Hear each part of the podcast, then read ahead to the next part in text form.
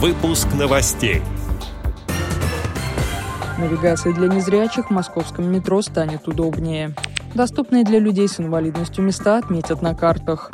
Группу Оргу Архангельской местной организации ВОЗ исполнилось 100 лет. Далее об этом подробнее в студии Дарьи Ефремова. Здравствуйте. Здравствуйте.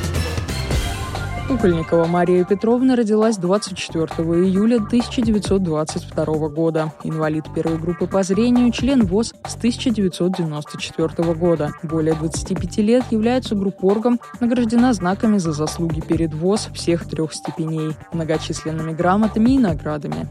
Кроме того, с 1941 по 1944, не боясь никаких трудностей, работала в тылу в Шенкурском районе Архангельской области. Впоследствии награждена медалью за доблестный труд в Великой Отечественной войне 1941-1945. Мария Петровна очень внимательный, заботливый, чуткий человек, который всегда готов прийти на помощь и оказать поддержку. Она любит людей, за что люди любят ее в ответ. Всегда в курсе дел Всероссийского общества слепых. Власти города и руководство местной организации ВОЗ и региональной организации ВОЗ поздравляют Марию Петровну с ее юбилеем. Желают верного здоровья и отличного самочувствия, бодрости, доброты души и счастья.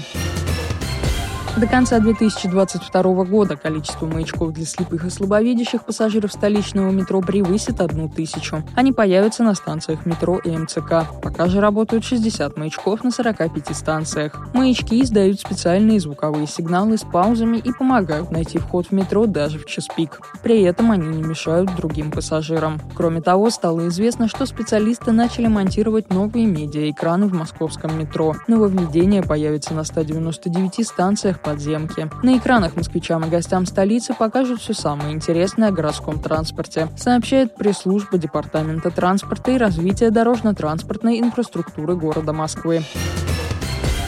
Минцифры России и Общественная палата Российской Федерации к концу 2024 года создадут рейтинг доступных мест для людей с инвалидностью. Их отметят на картах. В рейтинге объекты разделят по отраслевой принадлежности – жилье, социальные объекты, общественные пространства и объекты благоустройства, культурные и спортивные объекты, индустрия гостеприимства и объекты сферы услуг. Отдельно можно будет посмотреть доступность объектов для людей на колясках, людей с ментальными нарушениями, незрячих, граждан с нарушением слуха. Рейтинг поможет людям выстраивать комфортный маршрут. Кроме того, рейтинг будет полезен не только людям с инвалидностью, а также пожилым гражданам и людям с детскими колясками. Для апробации нового сервиса планируется привлекать россиян с ограниченными возможностями здоровья.